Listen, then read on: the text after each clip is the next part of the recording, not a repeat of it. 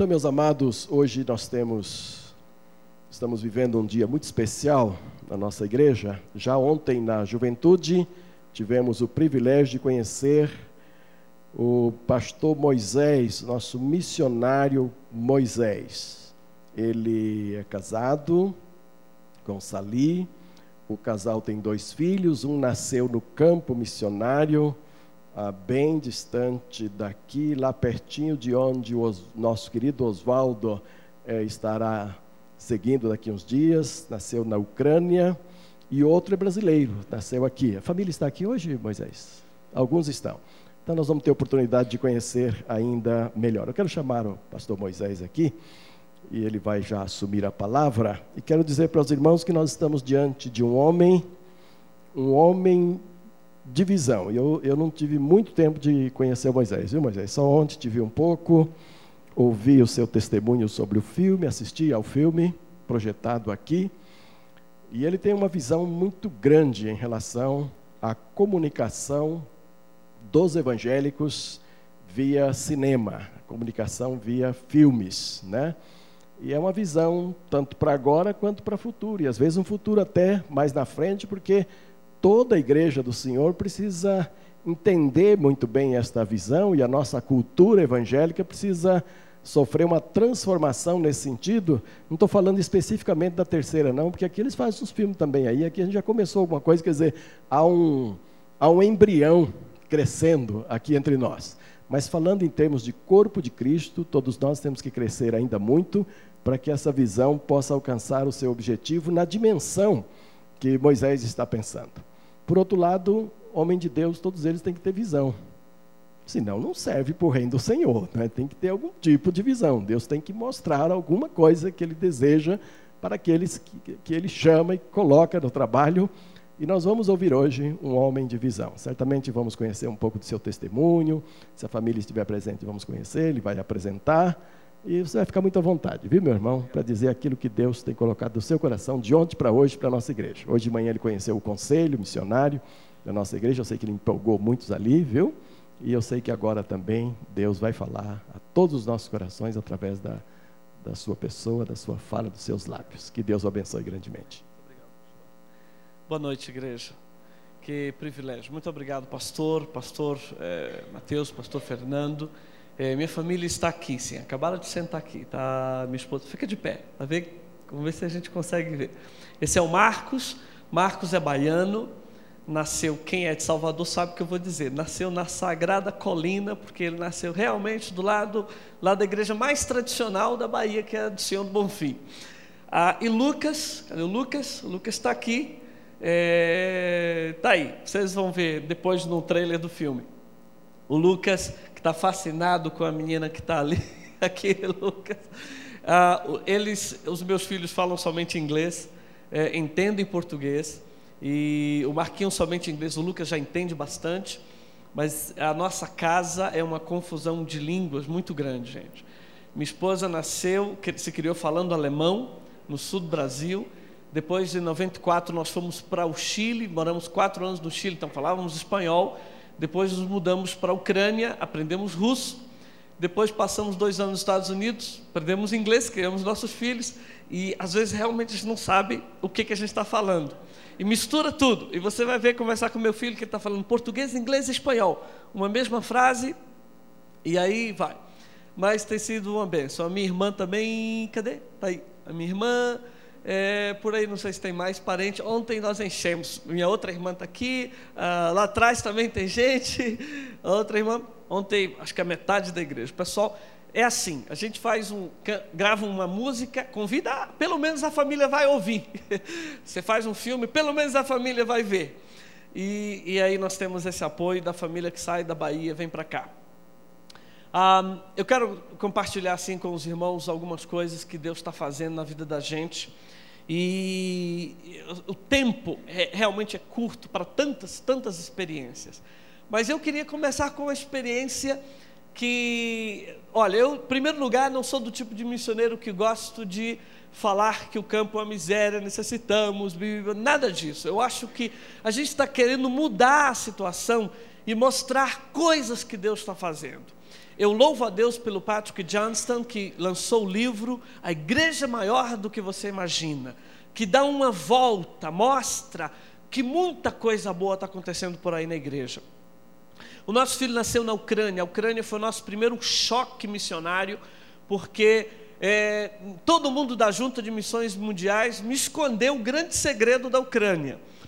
Ah, e o grande segredo da Ucrânia era exatamente ah, o beijo na boca, homem com homem, né? E, e, quando nós saímos daqui, eu sabia que tinha alguma coisa. Eu falei: não, isso não é possível, isso nunca vai acontecer comigo.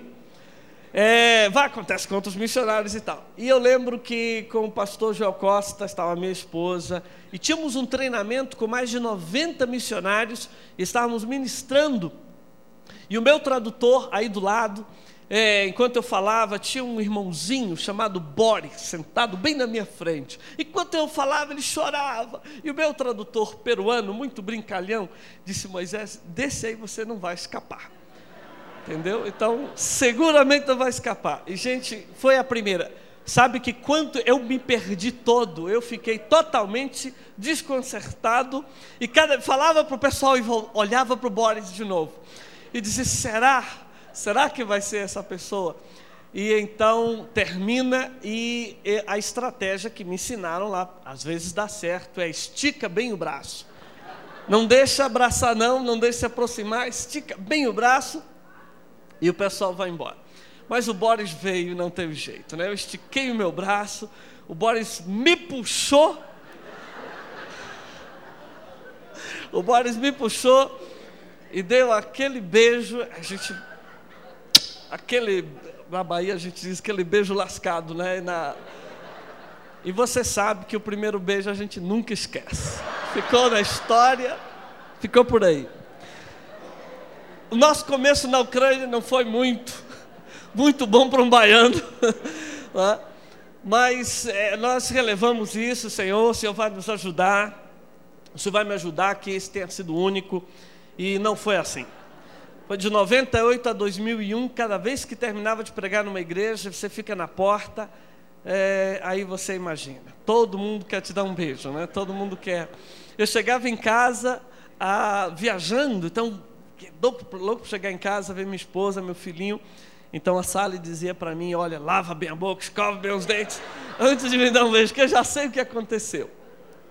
Aí você imagina numa cultura onde o pessoal normalmente só escova os dentes de manhã e todo aquele cheiro, toda aquela coisa. Mas sabe que apesar disso, a gente aprende a amar o campo e a gente fica louco para voltar.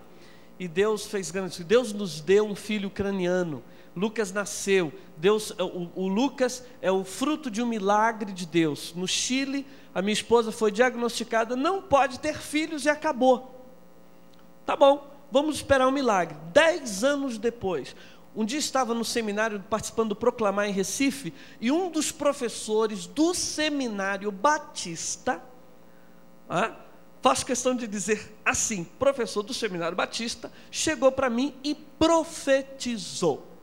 Ou seja, brincando, me abraçou e disse: Deus vai te dar um filho um ano depois de você chegar na Ucrânia. E eu, como bom pastor batista, então olhei para eles e joia, né? E ficou por isso. Nós chegamos na Ucrânia em agosto, dia 5 de agosto de 98.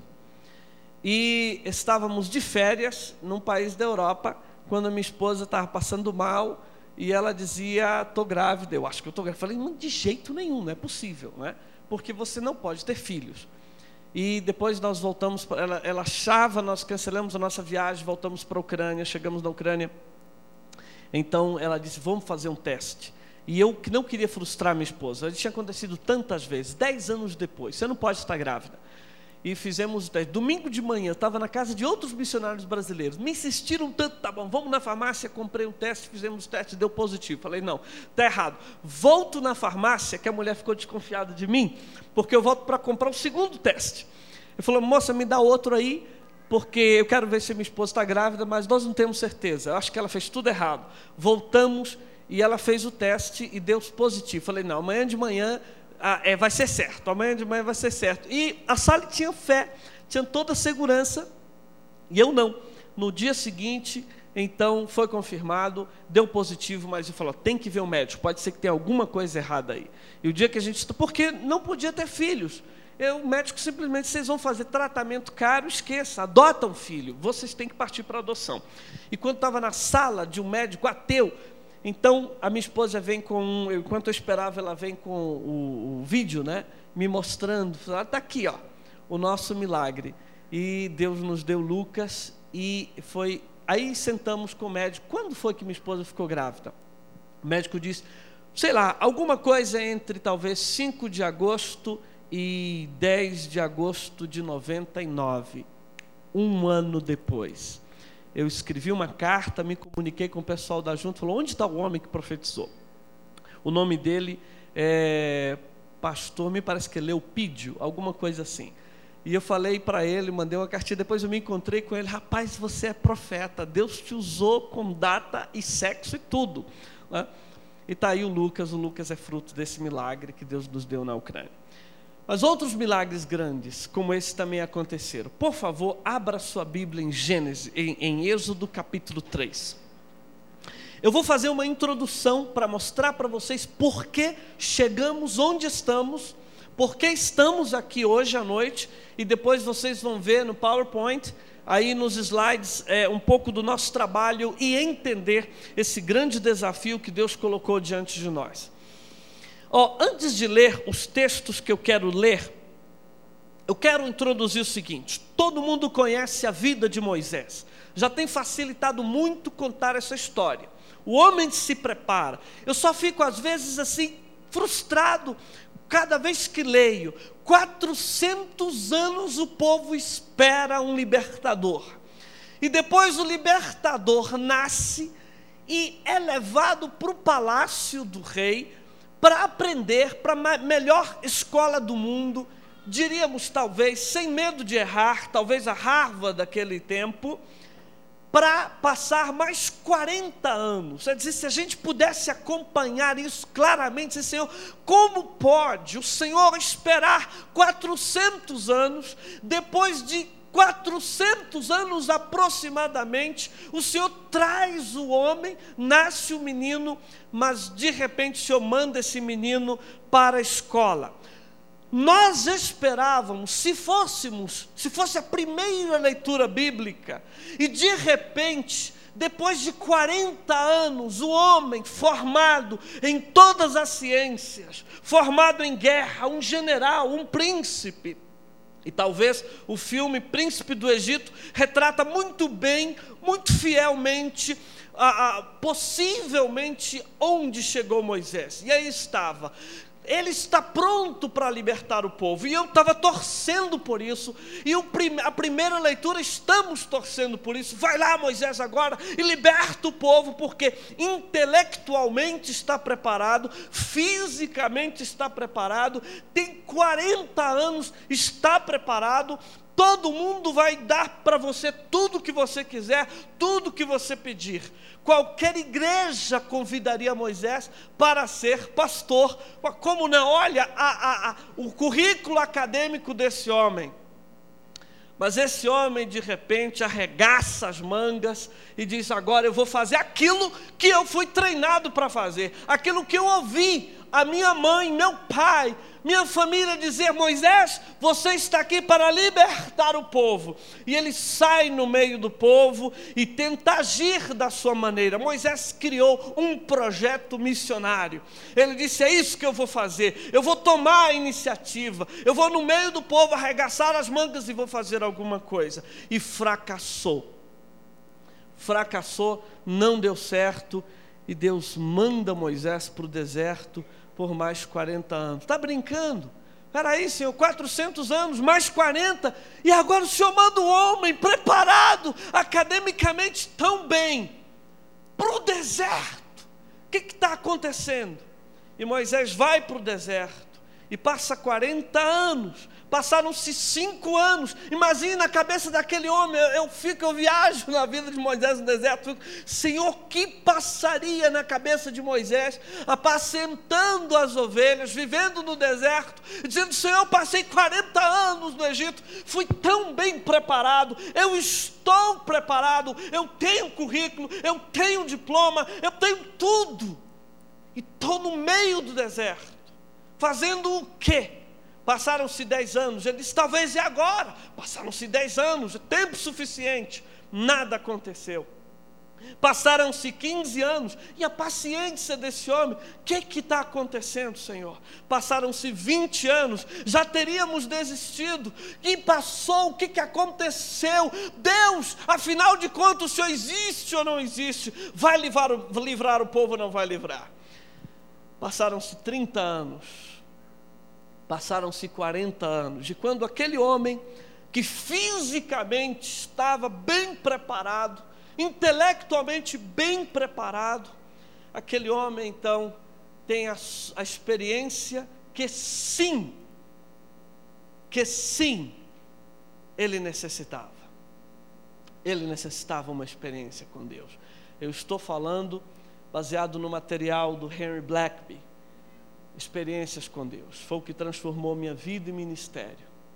E Moisés, naquele momento, é o texto que nós vamos ler agora. Então Deus um dia vem com o projeto de Deus. E Deus diz: Moisés, não é o seu projeto missionário, não é o que você quer fazer, não é o sonho, não é fruto da sua intelectualidade, sua criatividade, mas é o meu projeto, por mais louco que seja é o meu projeto. E esse projeto é meu, não seu. E a única coisa que você vai fazer é obedecer o que eu vou te falar. E você vai fazer e vai para onde eu te mandar. E Deus então, nesse texto tão esclarecedor, Gênesis, Êxodo capítulo 3, vamos ler dos versículos 7 em diante, e você acompanha então o que diz o Senhor a Moisés.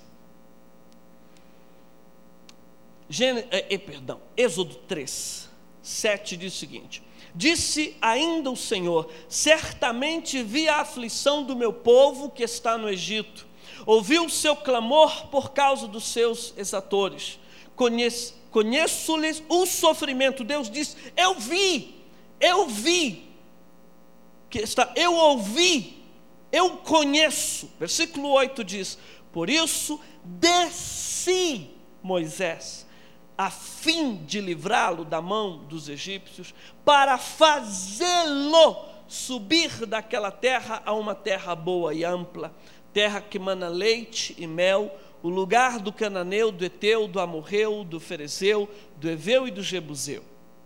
Pois o clamor dos filhos de Israel chegou até mim, e também vejo a opressão com que os egípcios os estão oprimindo. E agora Deus dá o golpe em Moisés. Agora sim, olha o versículo 10 diz: Vem agora, e eu te enviarei a Faraó, para que tires o meu povo, os filhos de Israel, do Egito. E claro, começa toda a desculpa de Moisés, começa todas as perguntas de Moisés, porque ele estava de um desafio que era muito maior, mas ele precisava ir para o deserto.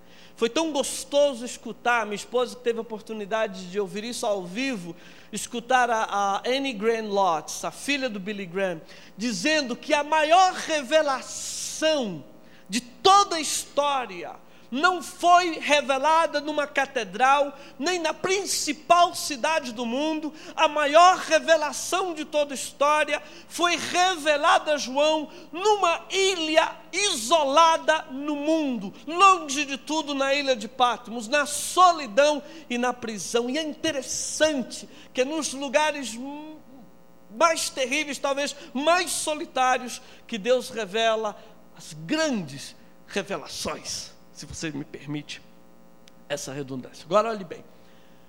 Nós estávamos naquele dia, eu estava trabalhando na, na Ucrânia.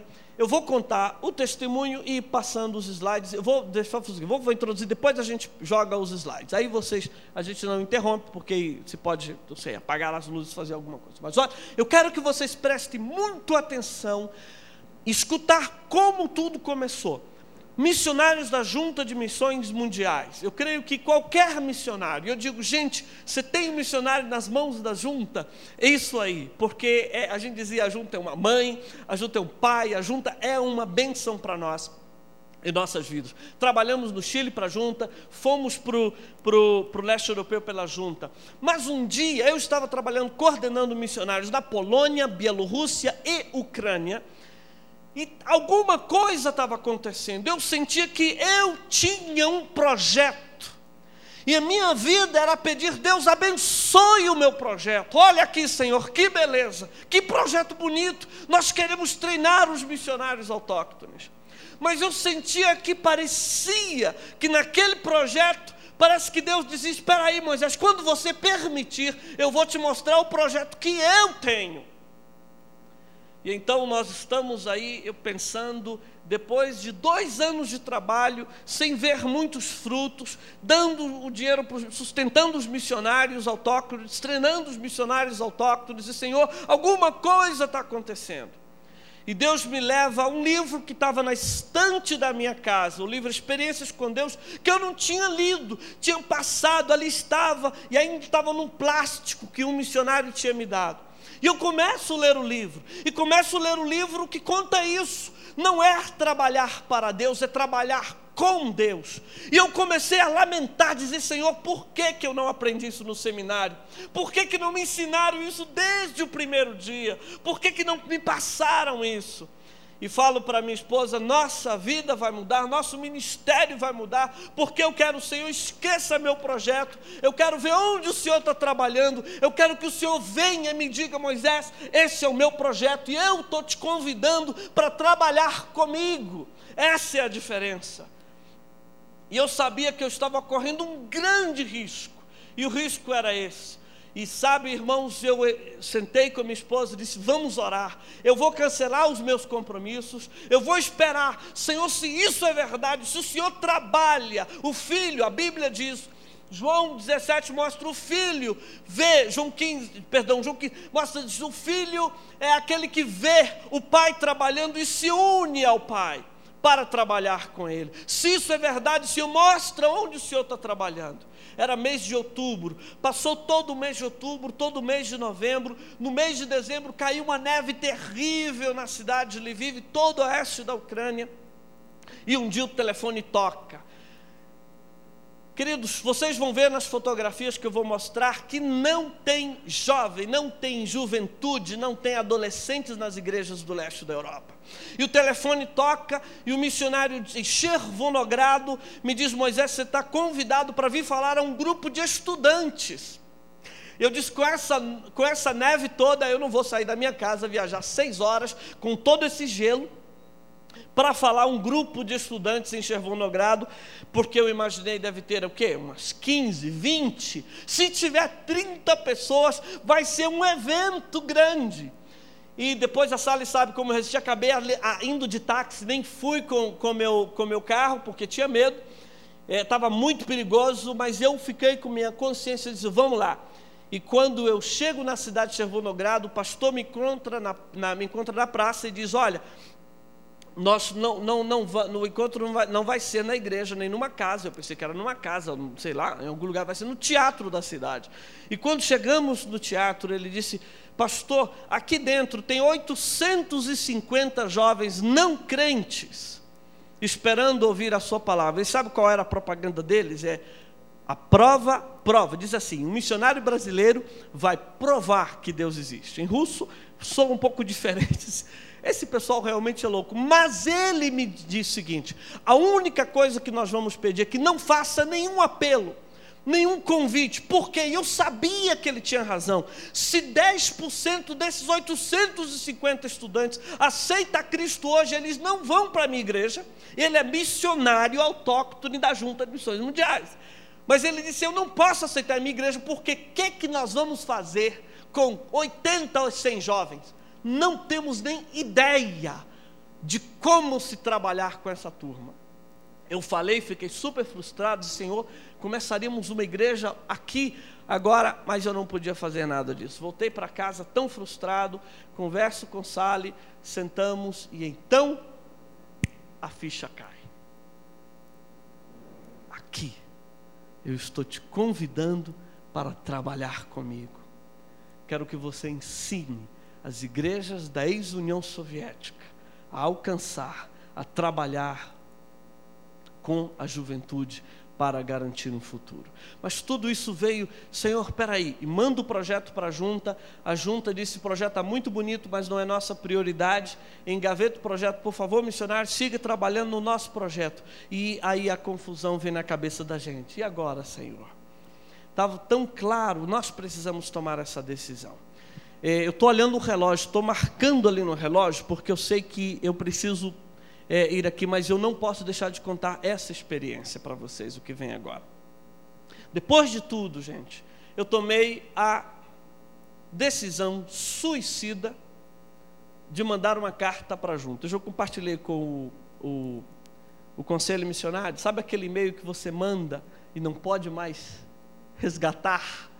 Foi, e agora? Meu Deus do céu, matei toda a família, meu ministério e claro, um missionário dizer, irmãos, eu não vou renovar o meu contrato, porque tem um outro projeto, o Senhor está nos convidando para um outro projeto. E eu sabia que, olha, zero sustento, não tem mais nada. E nós arrumamos as malas, a junta nos chamou, arrumamos as malas, assim tudo muito silencioso, mas eu pensando, é o maior erro da minha vida, o meu trabalho, o meu ministério. Esse negócio de trabalhar com Deus já, já começou muito perigoso. Mas sabe, Deus estava nos levando para o deserto. Deus queria que esse missionário batista, tão acostumado com seu sustento, chegando cada mês no cheque da junta, de maneira impecável, pudesse conhecer que Deus é Deus, se te chama, te sustenta, garante e faz milagres. Então nós chegamos no aeroporto e Senhor, obrigado pelos dois mil dólares que eu consegui juntar. Dá para chegar no Brasil, naquela época o dólar estava muito bem no Brasil, muito bom. Dá para viver uns meses, para organizar nosso projeto e voltar para a Ucrânia. Quando chegamos no aeroporto, excesso de bagagem. A Suíça que faliu um mês depois, é, a, a, senhora disse, moço, o senhor tem excesso de bagagem? Eu disse, quanto que é? E eu pensei, 100 dólares, alguma coisa. O senhor tem que pagar 1.850 dólares de excesso de bagagem. E aí foi a briga com a Sala. E o Joel ficou, o Joel Costa, outro missionário, disse, o que vamos fazer? Falou, não podemos deixar as coisas aqui. E a Sala dizia, nós já não temos nada. Tudo que temos está nessas caixas, nessas malas. E vamos deixar agora para trás? Não. Vamos pagar os 1.850 dólares e aí nós viemos realmente daquela base de Senhor. Assim, aquele voo silencioso, ninguém fala com ninguém. O é, que, que nós fizemos? Mas sabe, Deus prepara a surpresa. Eu cheguei em Salvador, um pouco antes do 11 de setembro, e um amigo nosso, pastor Hernando, é, ligo para ele para cumprimentar, havíamos perdido contato, e digo, pastor Hernando, fala Moisés, Moisés, onde você está? Estou aqui em Salvador, na Moisés, você está de férias? Ah, não é bem férias, mas. E aí ele disse, quero conversar com você, e veio com a Eneida. Né? Eu lembro que está a minha irmã, foi justamente na casa da minha irmã Sônia, e eles vieram, e aí nós sentamos para conversar. E quando ele me olha, ele diz: O que você está fazendo aqui? Eu falei: Eu não estou de férias. Ele cutuca a Eneida. Ele é pastor batista, tá? É um professor universitário, uma pessoa muito bem conceituada, muito conservadora. Mas ele veio com uma bomba, né? Ele disse, cutucou Eneida e disse: Eneida, conta para Moisés. Eneida disse: Moisés, faz 15 dias que eu tive um sonho com você. Um sonho qualquer, ela não me contou o que era. Era madrugada. Eu levantei do meu sonho, acordei o Hernando e disse: Hernando, por que, que a gente não convida o Moisés para ajudar a gente na congregação que a gente está começando. O Hernando, bombaiano, disse: mulher, vai dormir. Tu tem tanta dívida para pagar, vai se preocupar com outras coisas. Moisés está do outro lado do mundo convidar o Moisés para vir trabalhar numa congregação aqui em Salvador? Esqueça isso. E virou para o outro lado. Ela disse: 15 dias depois, você está diante de mim, dizendo que você não está de férias? Resultado: Queridos, em 48 horas eles tinham solucionado nosso sustento, eles tinham reunido a congregação, estava tudo resolvido. E depois eu estava com a minha esposa no bairro da Pituba, aí, um apartamento com vista para o mar, lindo, maravilhoso. E aí então abraçava minha esposa na janela e a gente dizia um para o outro: Isto é trabalhar com Deus. E sabe que desde aquele dia, Deus nunca deixou faltar absolutamente nada para nós. Queridos, Deus tem feito milagres e milagres e milagres. Um último milagre. Eu gosto, eu preciso contar isso porque vocês precisam saber. Depois de tudo, Deus me manda para o Havaí para o treinamento do Instituto Hagai, tantas coisas, e Deus nos dá uma bolsa de estudo nos Estados Unidos. E nós, você sabe, quem mora nos Estados Unidos precisa de um carro. E uma semana antes da nossa viagem, meu filho Lucas, que a gente tem ensinado, ora, pede, pede, espera, o Senhor vai dar. Ele orou, disse: Senhor, eu quero que o Senhor dê para nós uma minivan branca que tenha um lugar para colocar a Coca-Cola do lado do meu. Essa foi a oração dele. Ele orou, disse, meu filho realmente tem fé né? a esperar uma minivan branca com uma coisa para colocar Coca-Cola, a gente não tinha recurso. Uma igreja que ia dar uma oferta para nós comprarmos um carro nos Estados Unidos, acabou não dando. Eu falei, ó, não tem carro, assim que vocês vão se contentar, não sei como é que a gente vai se virar nos Estados Unidos sem carro. E chegamos na Califórnia, na saída da missão, ficamos lá, viajei para Boston, me encontrei um missionário americano, ele disse, Moisés, vamos passar na casa de uns americanos aí, que está esperando a gente para jantar. Eu disse, puxa, estou tão cansado, queria ir para casa dormir. Viajei de Los Angeles até Boston. Eu disse, não, vamos lá, a gente conversa com eles, eles querem conhecer você, depois a gente vai embora. E aí nós passamos, eu fui tão chateado também, porque eu não queria, a última coisa que você quer, depois de um dia de voo, é jantar na casa de alguém que quer que você fale, fale, fale de todo o seu testemunho. E era isso que eles queriam. Eu fui lá, contei o meu testemunho, e na hora de ir embora, a gente se reúne, se levanta, o casal pergunta, o casal jovem pergunta, alguma, algum pedido de oração para a gente estar tá orando por vocês e levar para a igreja? E eu disse, olha, eu preciso de dinheiro para completar meus estudos, recebi a bolsa, mas preciso pagar as despesas da minha família, é só isso. E ele, o missionário americano, me cutuca e diz, Moisés, e você precisa de um carro. E quando ele mencionou isso, o casal olha um para o outro e diz, você precisa de um carro? Eu falei, tenho, eu preciso de um carro. Então a Cris é, diz, serve uma minivan? Eu falei, eu, será que eu estou entendendo? O meu inglês está tão ruim assim. Você serve uma minivan? Ela disse, Moisés, hoje, hoje, neste mesmo dia, meio-dia, estava sentado com meu esposo e Deus colocou no nosso coração, dá, como é que é? Como é que a gente fala isso? Dá, dá embora. É que esse é o dos gaúchos lá, né? a gente já, minha esposa sempre fala assim, eu não sei. Falou, dá embora a minivan. O quê? Uma minivan não é velha, um carro bonito está lá, inteiro. Ele disse: está aí fora teu carro. Eu falei, mas como? Assim, assim, assim, assim? É, Deus falou para nós. E a gente depois se perguntou: para quem que a gente vai dar a minivan? E agora à noite, não passou nem um dia. Você está diante de nós e Deus disse: Esse é o dono da minivan. Porque Deus estava contestando, Deus estava respondendo à oração do Lucas. E quando eu vou lá fora, que vejo, é uma minivan branca. E a primeira coisa que eu quero ver é se tinha do lado que ele ficaria um lugar para colocar a Coca-Cola. E tinha. Então eu ligo para minha esposa e disse: está tudo resolvido. A minivan branca com coisa para colocar Coca-Cola está lá esperando. Nós estamos retornando agora aos Estados Unidos, passar um tempo e está ah, esperando por nós por lá. Isso é Deus sempre dizer: está vendo? Quer trabalhar comigo? Está vendo? Eu te dou tudo e te dou muito mais. Vamos passar os slides e eu quero que os irmãos então agora entenda esse projeto que nós temos no leste europeu. O nosso projeto se chama 48 Hour Training Camp. Ah, ainda não tem tradução português, mas é isso aí, um projeto de treinamento de 48 horas. É, acompanha com muita atenção para a gente passar isso rápido e, e vocês poderem acompanhar esse desafio. Muito bem, meu irmão. Ok, essa é a minha família. Você pode ver aí a família missionária: Moisés, Lucas, Sally e Marcos. Pode passar. E eu quero mostrar para vocês então um pouco do nosso trabalho passado no leste europeu. Ah, pode clicar aí que tem umas letrinhas que vão aparecer. O trabalho no leste europeu, então, pode clicar uma vez mais. É pregando, nós estivemos pregando em várias vilas do leste europeu. Essa é uma figura normal. É, esse é um grupo que estávamos treinando é, missionários autóctones da Ucrânia, Bielorrússia e Polônia. Ah, essa é uma igreja também na, na Ucrânia, outro grupo que, pode, vai, pode passando, pode passar, não precisa voltar. Então esse foi nosso, o nosso, o nosso trabalho no leste eh, nesses anos. E esta era tudo que víamos na igreja. E cada vez uma igreja, às vezes lotada como essa, eu olhava, Senhor, não tem jovem aqui. Não existe ministério com juventude. E nós nos perguntávamos, e os jovens do leste europeu, quando Deus começou a nos chamar para isso? Porque a maioria das igrejas são adultos. Agora, olhe bem, eu quero que você leia isso. Sem Deus, o que será do continente mais poderoso do mundo? Ora, ora irmão, antes de continuar com os slides, presta atenção. Nós não estamos dando nenhuma ênfase para um determinado lugar do mundo em detrimento de outro.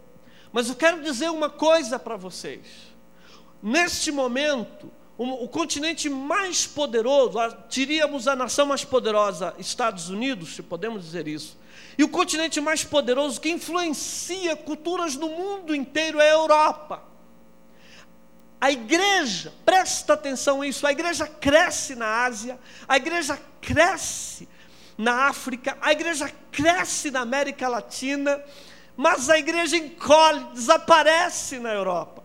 Agora imagine que sem Deus, o que será do continente mais poderoso do mundo e o que será do mundo se a igreja desaparecer nesse lugar? Passa adiante, meu irmão. Imagine a Europa sem a igreja, sem cristãos e sem esperança.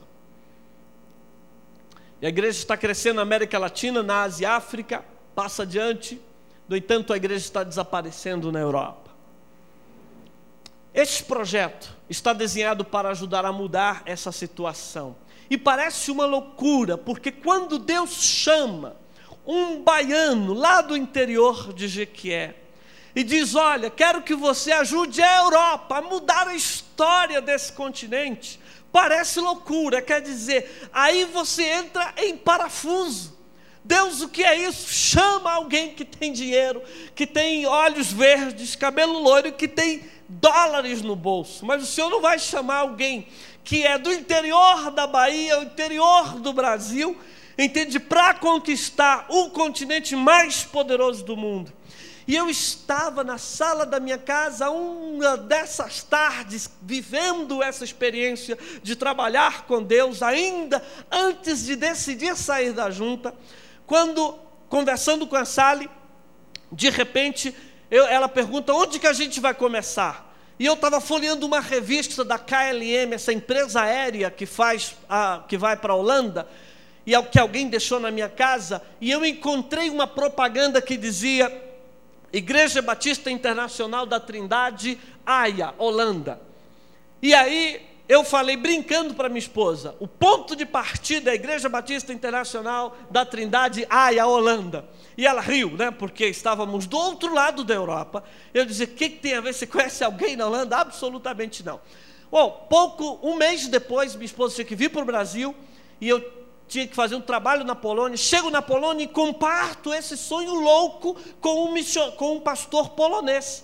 E ele diz: Moisés, você tem que compartilhar isso com os amigos que eu tenho na Holanda. Eu não falei nada para ele da Holanda.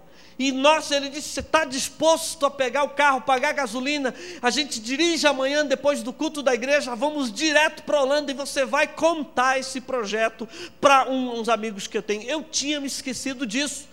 Eu não, não passou pela minha cabeça, principalmente porque eu tinha lido AIA em inglês, que é The Hague e, e, quando nós entramos na Holanda, entramos numa cidade chamada Den Haag. E entramos, ficamos aí hospedados numa mansão maravilhosa. Disse amanhã de manhã, 11h30, os, os pastores da igreja estão reunidos para te escutar. Ele para o carro no estacionamento que está frente, do lado da igreja. Quando nós rodamos, antes de ir para o estacionamento, ele para e me mostra essa é igreja. A igreja era a Igreja Batista Internacional de The Hague, da Trindade de The Hague. E eu olho para ele e digo: como é que você sabe disso? Porque eu não estou entendendo. Deus estava trabalhando, Deus estava começando a mostrar: sou eu, eu que trabalho, eu que tomo a iniciativa, eu que chamo, eu que confirmo. E eu então entro, apresento o projeto que eu me sentia a pessoa mais ridícula do mundo, diante de americanos, de ingleses, alemães e australianos. E agora vem eu. Ah, e agora vem um brasileiro aí dizendo: gente, olha isso que nós temos que fazer na Europa. E o, e o pastor Jim Jarmus se levanta, um homem super elegante, super fino, me abraça e diz: Moisés, isso é o que nós precisamos. Deus tem falado com nós através do material experiências com Deus que temos que fazer isso. Mas ele diz: Mas meu amigo, nós americanos não podemos fazer isso. Nós australianos não podemos fazer isso. Nós ingleses não podemos fazer isso. E nós alemães muito menos. Ele disse: Moisés, a única, a única raça que pode mudar a Europa é a América Latina porque Brasil é recebido aqui, você sabe como. O mundo ama os brasileiros, a Europa está aberta para isso. Eles, a única coisa que eu posso fazer por você é orar, que Deus bendiga o teu, Deus abençoe o teu projeto e que realmente você possa fazer isso. E aí eu me vi de novo sozinhos, Deus dizendo: são vocês latinos, porque não havia espaço para os americanos.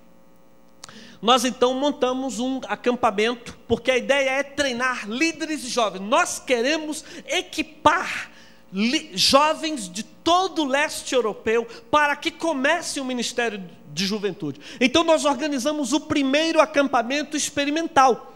E ah, você já clicou. Ah, tá bom. Então eu pensei, vamos reunir 20 jovens. Eu busquei um acampamento que cabia 30 pessoas.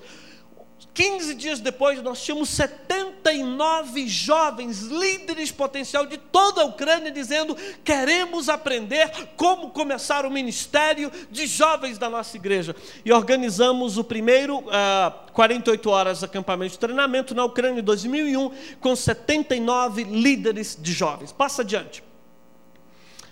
Esse acampamento foi feito de uma maneira espetacular, eles foram impactados, mostramos coisas novas, e eles não tinham ideia. Eu sei que é muito difícil para um brasileiro entender.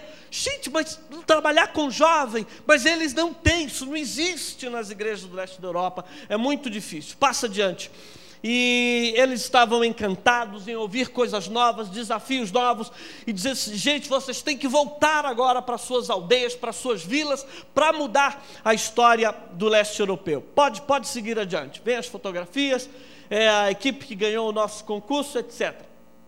Pode, pode clicar. O nosso projeto é esse aqui, olha, vamos ler. O nome, 48 horas é um programa de treinamento em cinco níveis espalhados por 12 meses. Localização leste europeu. O projeto será desenvolvido nos países da ex-União Soviética e países eslavos. Entramos não somente países que falam russo, mas outros países eslavos também. Grupos e propósito geral: treinar líderes jovens e líderes de ministérios juvenis para ministérios relevantes e efetivos em suas comunidades. Nós queremos, eu quero fazer aquilo que o Hagai fez comigo, é dizer, é, coloca fogo no seu coração, te dá instrumento, te dá ferramentas, diz: volta para a tua comunidade, volta para o teu projeto, realiza e faz. É isso que nós queremos fazer com esses jovens, que pessoas possam adotar e que eles voltem e comecem o ministério em suas comunidades. Queremos treinar temos nomes, não é? Queremos treinar Yuras, Andrés, Natálias, Irinas, Igors, Catarinas, Nádias, para que mude a situação desse continente. Adiante. O que, que nós queremos ensinar? Primeira coisa que nós queremos ensinar nesse treinamento é que esses jovens aprendam a trabalhar com Deus e não para Deus, que seguramente o Senhor está trabalhando, queremos compartilhar parte do nosso curso. Adiante, rapidamente, para que vocês entendam o currículo básico. Abrir os olhos para os grandes desafios do mundo. Essa foi a foto que não me deixou dormir a primeira vez que eu vi. Não podia dormir. Senhor, nós não podemos contentar com a nossa vida tão boa diante de uma tragédia. Eu pensava no meu filho. Esse é um pai, uma foto premiada de um fotógrafo francês. E é a realidade de um pai que está preso, mas que tem a oportunidade, talvez por última vez em sua vida, acariciar o seu filho.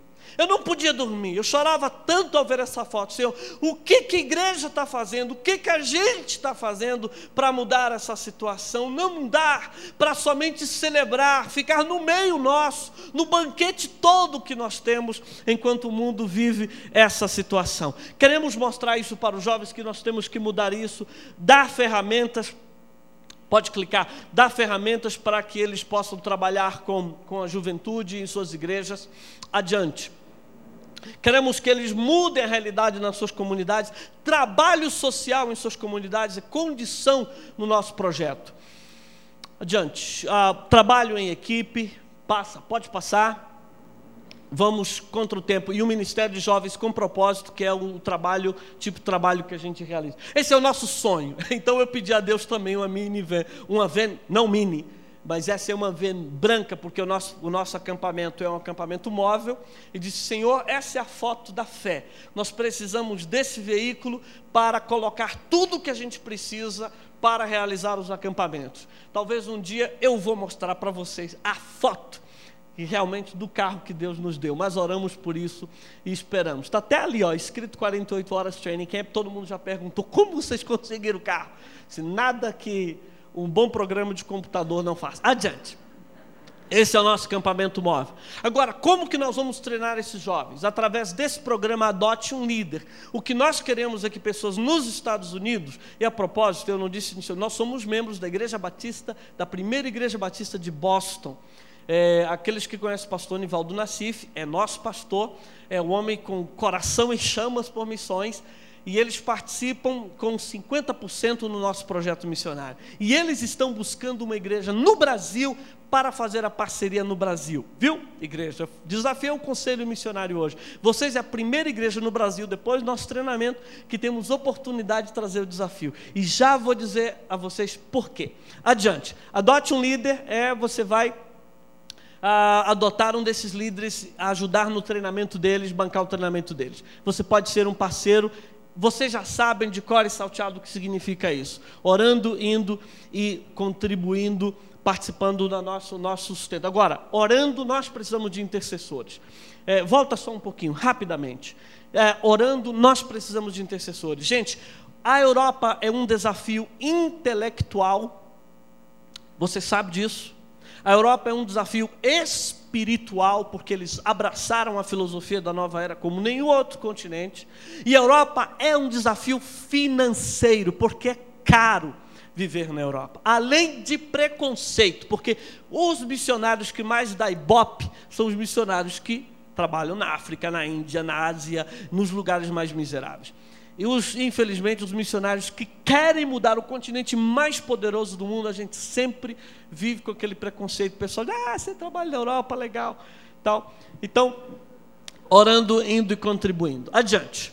Agora, rapidamente, no, o, pastor, o pastor disse: quando faz, for chegando às nove horas, você vai fechando. Nós vamos fechando, pastor. Olhe bem, evangelizando. Acontece que, presta atenção nisso aqui agora.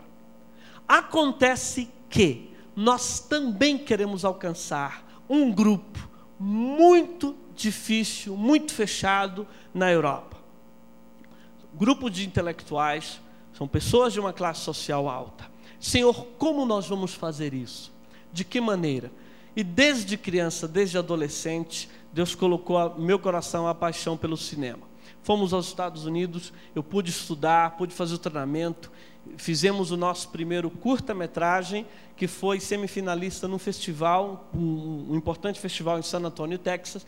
E agora nós fizemos o nosso primeiro, eu digo curta, longo, longa, curto, não sei o que, que é, 55 minutos de filme arte.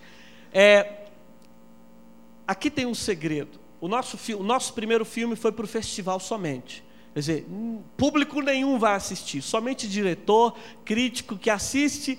E eu não sei, eles ali analisam toda a parte técnica e dizem: esse menino tem futuro. Então a gente faz o segundo filme. O segundo filme, nosso filme também é para festivais e público. Quer dizer, mas é um filme arte. Esse não é um filme.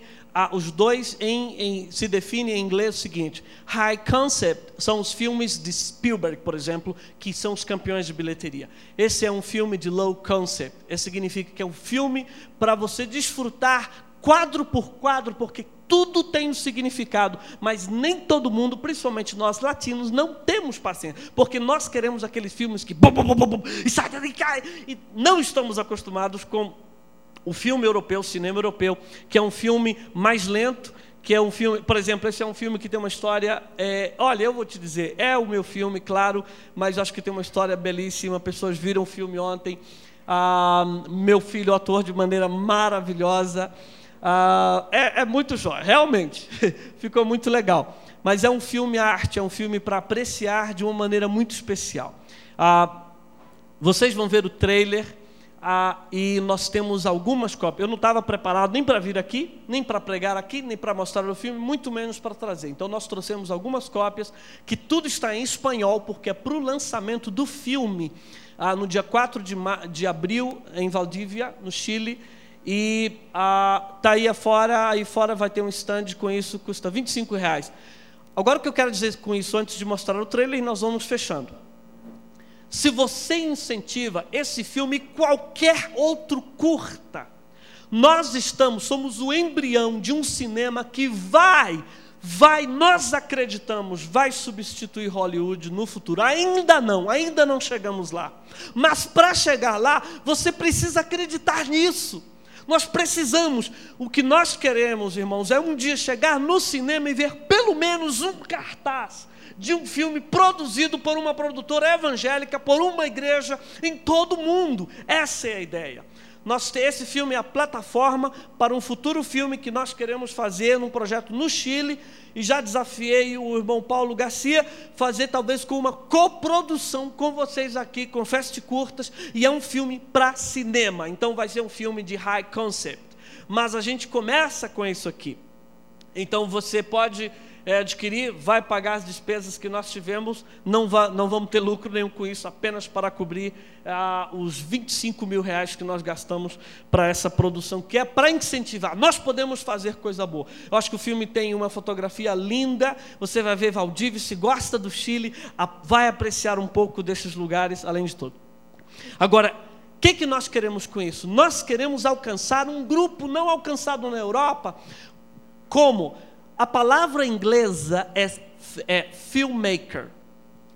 Seria como fazedores de tendas, então nós traduzimos para fazedores de filmes. Nós temos parte do nosso sustento aí e nós queremos chegar, porque em lugares e pessoas que vai ser difícil chegar como missionário somente, e se você chega como cineasta, como diretor, as pessoas simplesmente escancaram a porta e você entra com tudo e com Jesus e diz: Ah, e aqui estamos. Essa é a nossa estratégia, tá bom? Ah, esse é o nosso grande segredo na Europa. É, vamos rodar o, o, o, trailer. Passa mais um slide, deixa eu ver o que, que tem aí. Talvez algo que vai introduzir a, a produção de filmes ex-cristão com excelência cinematográfica e profissionalismo. E um mais Deixa eu ver o que tem.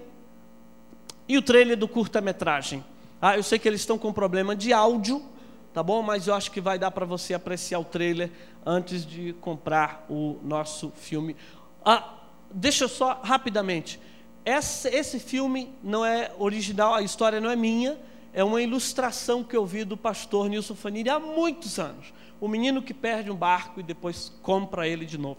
Essa é a ideia e fala então do que Jesus fez por nós. Por favor, pode apagar as luzes e rodar o trailer. Tá bom, então se vocês quiserem ver o, ouvir o áudio, compra o filme, tá? Essa foi a estratégia do pessoal. Quer ver o filme completo? Você vai ver o filme completo e vai comprar o filme. Muito obrigado. Tá bom, eu acho que tá joia. Dá para você ter uma ideia da nossa produção. É, filme arte, leva para casa pensando nisso. e você vai cooperar conosco. Vamos terminar aqui fechando. Pastor, me dá um minuto. Volta os slides. Dá para voltar os slides? Eu preciso terminar com o último slide. É, eu quero fechar com isso aqui. A ver se vai aparecer. Vamos ver se vai aparecer o, o, os slides. Eu quero é, convidar. É, vem aqui a Sally com. Está dormindo? Tá. O Lucas está dormindo, o Marcos está ali. Então vão ficar por aí. Depois vocês podem vê-los de outra maneira. Ah, o que nós queremos é isso, gente. Pouco a pouco, nós queremos contribuir para mudar a história nesta parte do mundo. Agora, antes de clicar, o último slide, presta atenção, igreja. Terceira Igreja Batista do Plano Piloto. Vocês têm o perfil de uma igreja que pode mudar a Europa. Entende? Vocês fazem o perfil de igreja que pode mudar a Europa. Quando eu, dois anos atrás, que eu futucava aí na internet, tem alguma igreja envolvida com cinema no Brasil? O que, que eu encontrei? Feste curtas. Tem. Onde que está essa igreja? Terceira igreja batista do plano piloto.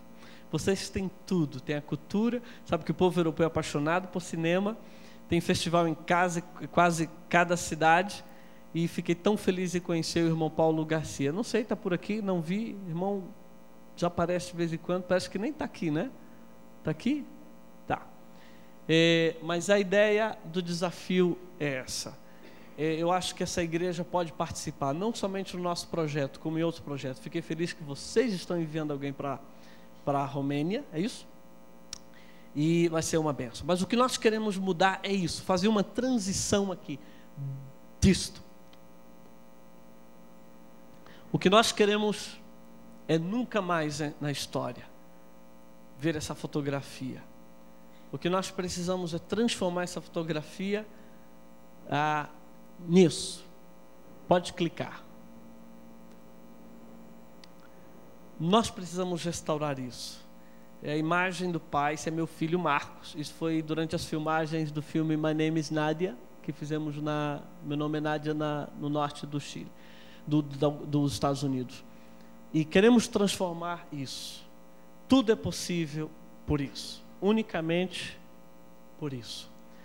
O nome da nossa produtora é Terceiro Dia Filmes, Third Day Production, ou Third Day Films. Eu estava dentro da Universal Studios, nos, em Los Angeles, em Hollywood, é, num tour especial com um produtor da Universal, e ele me faz a pergunta que eu queria que ele me fizesse, desde o princípio. O que significa Third Day Films? Por que terceiro dia? Ele sabe por quê? Porque todo filme que nós fazemos, toda história com final feliz, só é possível porque Ele ressuscitou no terceiro dia. E foi a nossa grande gancho. Ele ficou tão impressionado. Ele disse: Moisés, tomara que você chegue lá realmente. E é orando. Esse é o nosso grande desafio, essa é a nossa grande batalha. Pastor, muito, muito, muito obrigado. Igreja, muito obrigado por sua paciência. É, os DVDs vão estar lá fora, minha família está aí. E foi um, privilégio muito grande, um prazer muito grande poder estar com vocês, ministrar e ver esse povo tão bonito aqui de Brasília. A igreja que tem o potencial de mudar a história da Europa. Muito obrigado, pastor. Olha, parece assim meio louquinho tal, mas não é não, viu? O pessoal que Deus chama é assim mesmo. Deus dá a visão, Deus dá a persistência, Deus dá os meios e com certeza vamos chegar lá num dia, tá bem? Se os irmãos quiserem uma salva de palma neste momento, dizendo que aprova o trabalho dele para Deus, não é? Que Deus te abençoe, meu irmão. Deus abençoe, viu? Obrigado. Com certeza, Moisés, você contará com muito mais orações a partir dessa sua estada aqui em nossa igreja. E quem sabe outras colaborações também na medida que Deus for mostrando a vontade dele para você, para nós, para a igreja, as coisas vão acontecendo no reino do Senhor.